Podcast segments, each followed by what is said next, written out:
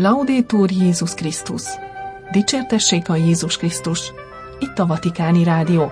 Köszöntjük kedves hallgatóinkat!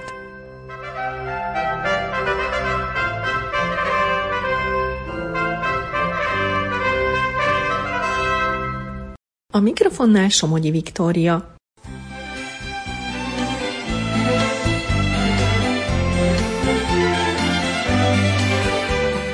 Szombati adásunk tartalmából. Pápai üzenet a vízről tartott ENSZ konferenciára. Biztosítsák a vízhez való alapvető emberi jogot. A pápa a lengyel bányászok gyászoló családjainak. A harag néha imádság. Interjú Krupa Tamás történésszel a Pápai Csapatok Magyarországon címmel megjelent monográfiájáról, amelyben főként a Vatikáni Levéltár dokumentumai alapján bemutatja 8. Kelemen pápa kiterjedt koalíciós törekvéseit, mellyel Magyarországot akarta felszabadítani az oszmán uralom alól a 16. század végén.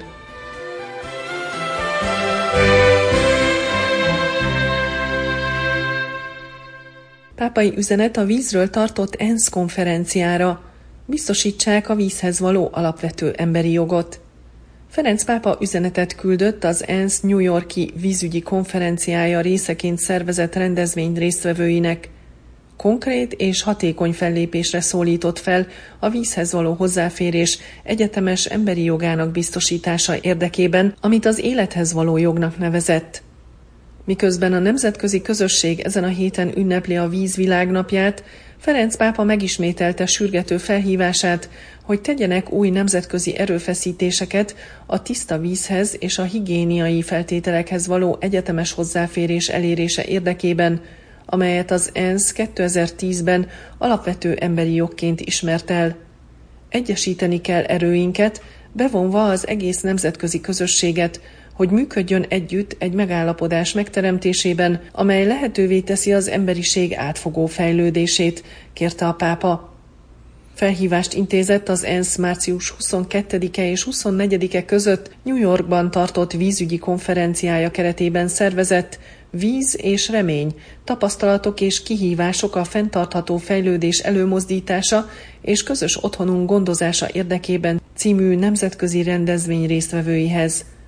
Az összejövetel előadói a bolygó előtt álló sürgős kihívások kezelésének stratégiáit tárgyalták meg, olyan témákra összpontosítva, mint a víz és a fejlesztés, a víz és az éghajlatváltozás, az állam szerepe a vízhez való emberi jog védelmében, az őslakos népek és a vízhez való emberi jog. Üzenetében a pápa támogatását fejezte ki az esemény kapcsán, és méltatta a különféle szervezeteket, amelyek összefogtak, hogy közösen hallassák hangjukat ebben a döntő kérdésben. E csoportok közé tartozik többek között az Egészségügyi Dolgozók Képzési és Fejlesztési Alapítványa, egy 2015-ben létrehozott argentin alapítvány, amely a tiszta vízhez és a higiéniához való hozzáférés egyetemes jogát szorgalmazza, valamint az Amazonas egyházi konferenciája, amelyet 2020-ban hoztak létre, mint hatékony eszközt a 2019-es Amazonas színóduson megfogalmazott javaslatok és a Kerida Amazónia kezdetű színódus utáni buzdításban körvonalazott 4 nagy álom végrehajtására. Ferenc pápa üzenetében megállapította, hogy a kezdeményezés kialakítja a remény folyó medrét az emberiség mai riasztó és drámai problémáit illetően. A klímaváltozás következményei és az egyre mélyülő egyenlőtlenségek konkrét és hatékony fellépést igényelnek, és ezért szorosabb együttműködésre van szükség az államok között az emberiség átfogó fejlődése érdekében. 30 évvel azután, hogy március 22-ét a víz világnapjává nyilvánították, az ehhez a nélkülözhetetlen erőforráshoz való hozzáférésre vonatkozó adatok, többek között az éghajlatváltozás, a növekvő egyenlőtlenségek következményei miatt olyan riasztóak és tragikusak, ahogyan azt minden résztvevő és tagállam jól ismeri, hogy a cselekvésre való felhívásnak konkrétnak és hatékonynak kell lennie, figyelmeztetett a pápa. Ezért reményét fejezte ki, hogy az ENSZ New York-i vízügyi konferenciája megtalálja azokat a megoldásokat, amelyekre a világnak szüksége van ahhoz, hogy a vízhez és a higiéniához való egyetemes hozzáférés biztosításával teljes mértékben megvalósíthassuk ezt a jogot, amely nem kevesebb, mint jog az élethez, a jövőhöz, a reményhez. Nem félhetünk a vitától, együtt kell növekedni vele, magunk és a következő nemzedékek érdekében, zárta gondolatait Ferenc pápa.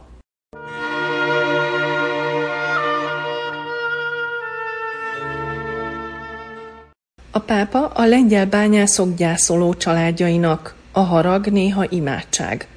Ferenc pápa pénteken audiencián fogadta a 2022. áprilisában 2 szénbánya balesetben meghalt lengyel bányászok családjait, és csendben imádkozott velük.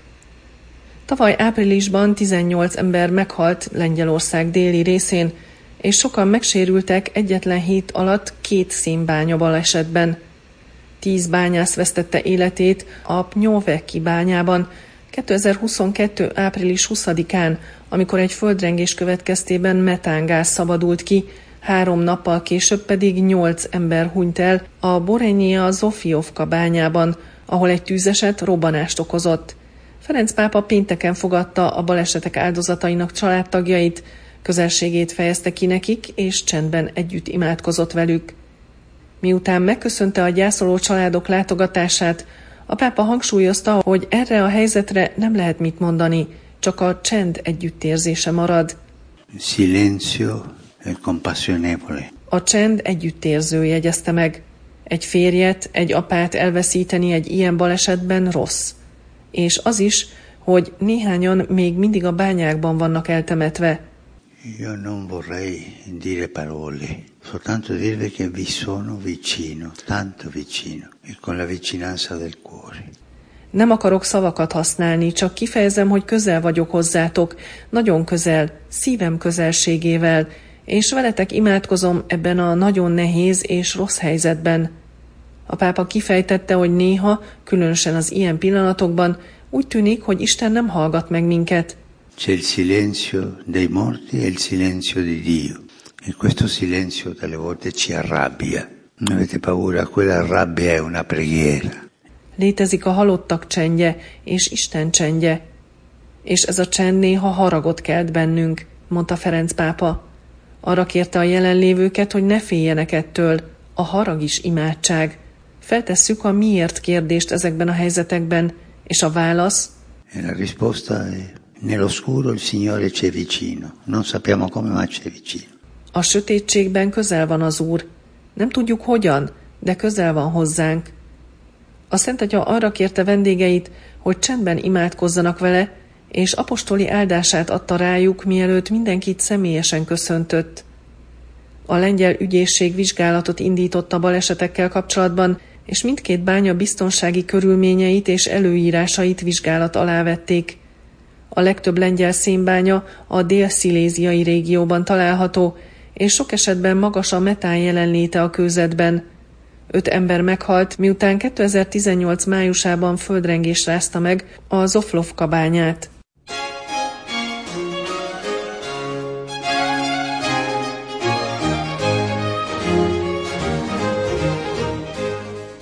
Interjú Krupa Tamás történésszel a Pápai Csapatok Magyarországon címmel megjelent monográfiájáról, amelyben főként a Vatikáni Levéltár dokumentumai alapján bemutatja 8. Kelemen pápa kiterjedt koalíciós törekvéseit, mellyel Magyarországot akarta felszabadítani az oszmán uralom alól a 16. század végén.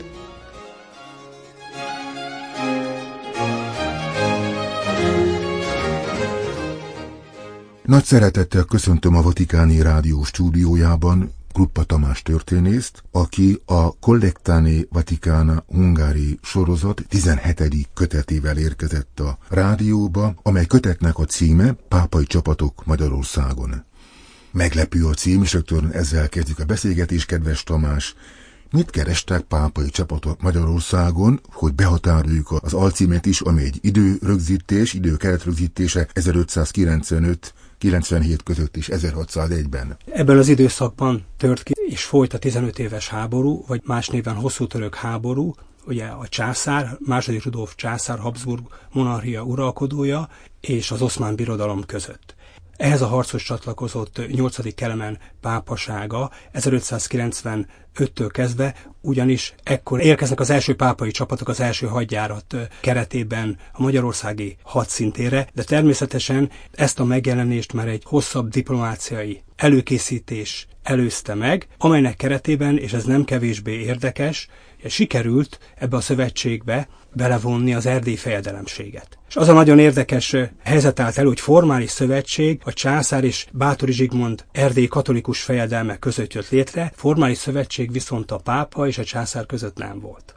Ugye Lepontó után vagyunk, ami tengeri hatalmat biztosított a keresztény Európának a Földközi-tenger vizein, ugyanakkor a szárazföldi helyzet a tragikus volt, Magyarország jó részt török hódoltság, és ez a kezdeményezés, a 15 éves háború, ez valójában egy defenzív, védekező jellegű akció volt? Valójában igen, mert a császár, illetve a császár követei megpróbálták a békét meghosszabbítani, csak hogy ez nem sikerült. Ugyanakkor az érem másik oldala az, és ez világtörténelmi szempontból is, nemzetközi diplomácia történeti szempontból is nagyon fontos, hogy amikor 8. Kelemen 1592-ben hatalomra került, akkor még csak a előcsatározások folytak, de ő rögtön egy széles körű diplomáciai offenzívát indított, hogy tető alá hozzon egy nagy, széles nemzetközi török ellenes koalíciót. Ennek érdekében küldte a követeit Spanyolországtól, Franciaországon át Lengyelországba, Erdélybe. Gondoljunk bele, a protestáns fejedelemségbe, Erdélybe is elkezdtek a követei járni.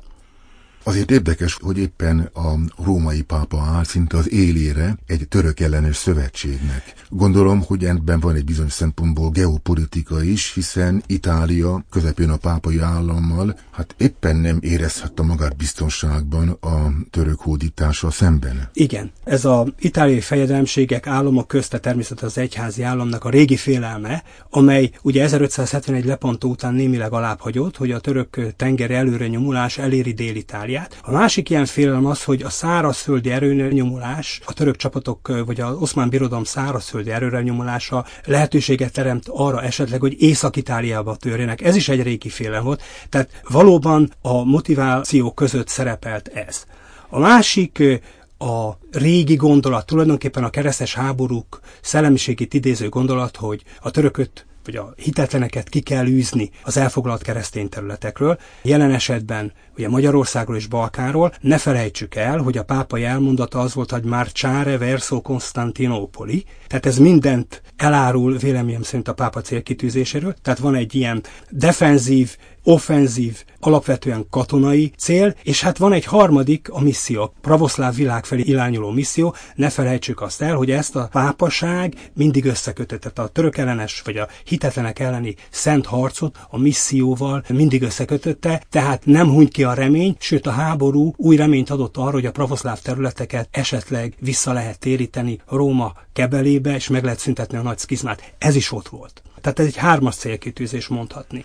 Tehát ez a nagy történelmi keret, és ezen belül a te kutató munkád, az miért fontos a Vatikáni Levéltár szempontjából? Azért fontos, mert a pápaságnak a háborús szerepvállalásának következtében óriási mennyiségű forrás keletkezett, és azt kell mondanunk, hogy ezeket a forrásokat nézve világosá válik, hogy a Magyar Királyság és a pápaság 1000 éves történetében talán nem volt olyan időszak, amikor ennyire tartósan és ennyire intenzíven a térség felé irányult a Szentszék figyelme. Gondoljunk arra, hogy 8. Kelemen pápa, Ippolito Aldobrandininek hívták, ő pápai legátusként 1589-ben jár Lengyelországban. Tehát ismeri a térséget, és a térség szereplőinek jó részét is személyesen. Elég kevés pápa mondhatja el ezt magáról. Ehhez hozzá kell tennünk, amit már idéztem a jelmondat kapcsán, egy igen erős, személyes elköteleződést.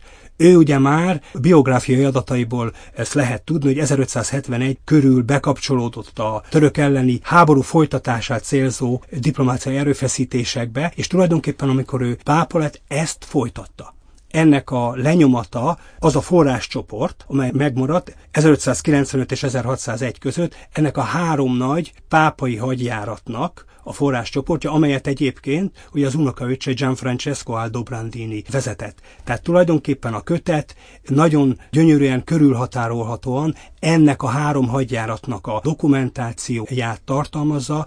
Egyházgenerálisa Gianfrancesco Aldobrandini levelezése kapcsán, amelyet a pápával, illetve a bíboros neposokkal, Cinzió és Pietro Aldobrandinivel és egyéb egy pápai tisztviselőkkel folytatott. Mi lett ennek a 15 éves háborúnak a következménye, a lezárása? És mi jött utána? Hogy a 15 éves háború... Hogy a török maradt 1600-ig. Maradt, viszont jó bő 50 évig igazában véve nagy hadseregek nem. Oszmán és Habsburg szempontból is nagy hadseregek nem járnak az országban, gyakorlatilag egy ilyen egyensúlyi helyzet állt elő. Az Oszmán Birodalom elkönyvelhetett némi területi nyereséget, gondoljuk csak Eger vagy Kanizsa elfoglalására, viszont stratégiai győzelmet nem tudott aratni, rögzítették a területi változásokat, amely aztán gyakorlatilag az 1680-as évek elejéig változatlan maradt, ami ugye jelzi, hogy mindkét nagyhatalom úgy tekintette, hogy hát végül is padhelyzet állt elő, és ezen nem igazán óhajtottak változtatni, az az igazság. És milyen volt a modus vivendi abban a korban? Hogyan éltek egymás mellett, főként a határterületeken, a török hódoltság területén, illetve a Habsburg kompetencia területén? Hát ugye hivatalosan béke volt, de valójában a mindennapokat tekintve állandó háborús helyzet volt, hisz a határok mentén folyamatosan voltak a portyázások, állandóak voltak a harcok, és ugye kisebb területváltozások, akár az egyik, akár a másik fél javára azért történtek, de mind a két fél vigyázott arra, hogy ne eszkalálódjon a probléma. Ez végül is a két nagyhatalomnak, amely le lesz foglalva 1618-ban a Habsburg Birodalommal, 30 éves háborúval, illetve az Oszmán Birodalomnak, akik a perzsák ellen harcolnak, jó, a legkevésbé jó a Magyar Királyság népének, hisz ők egy állandó háborús övezetben és időszakban élnek a hivatalos béke ellenére. Túl a magyar ember számára ezek a kutatások, a kutatási eredmények miként szolgálhatnak akár a vatikáni oldalt tekintve, illetve a nemzetközi szinten? Okmánytárnak a nem titkolt célja az, hogy ráirányítsa a figyelmet erre az esemény sorozatra, ami természetesen nem ismeretlen. Voltak már földolgozások, gondoljunk csak Florio Banfi tanulmányára, aki írt erről a három hadjáratról, de utána jó bő fél évszázadra feledésbe merültek ezek az eredmények, és hát nem történt tovább lépés, és ugye a kötet ezen próbál valamennyire változni, hogy a nemzetközi tudományosság számára is világosá váljon, hogy itt nem egyszerű harcról van szó, hanem arról, hogy azt, amit 1571-ben a tengeren Lepantónál megtettek, ez valami hasonló történt a szárazföldön. Nem avval a kimenetellel, amelyre a pápaság számított, tehát sajnos a török csapatok lettek kiűz, nemhogy a Balkánról, Magyarországról sem, de minden esetre történt egy óriási erőfeszítés, amely, mint már említettem korábban, a pápa személyes elkötelezettsége nélkül kevéssé valósult volna meg. A nemzetközi szakirodalom kezd egyébként fölfigyelni erre az esemény sorozatra. Párhuzamosan az okmánytárral, illetve néhány évvel korábban jelent meg egy olasz szerzőnek, Giampiero Brunellinek egy könyve, amely ezt a három hadjáratot tárgyalja. Tulajdonképpen először az olasz tudományosság történetében, tehát ez egy úttörő vállalkozás, és ez jelzi, hogy végre a nemzetközi szakirodalom is fölfigyelt erre a dologra, amelyet tovább próbál erősíteni tehát ez az okmánytár, hogy itt nem csak egy feldolgozás, van, szóval nézzük meg a forrásokat magukat, mert a legtöbb információ mégiscsak a források elolvasása után jut el hozzánk, nem a feldolgozásokon keresztül. Tehát ez a nem titkolt ambíciója a kötetnek, hogy újra a nemzetközi tudományosságba ezt az időszakot bevonja, bedobja. Kedves Tamás, köszönöm a beszélgetést, és további jó eredményes kutatást kívánok. Nagyon szépen köszönöm.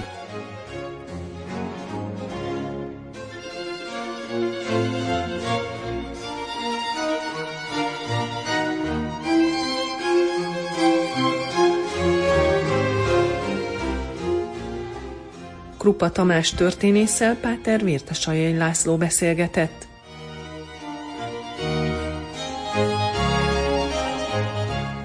Itt a Vatikáni Rádió, kedves hallgatóink, szombati adásunk véget ért. Búcsúzik a szerkesztő, Somogyi Viktória. Dicsértessék a Jézus Krisztus, Laudétur Jézus Krisztus!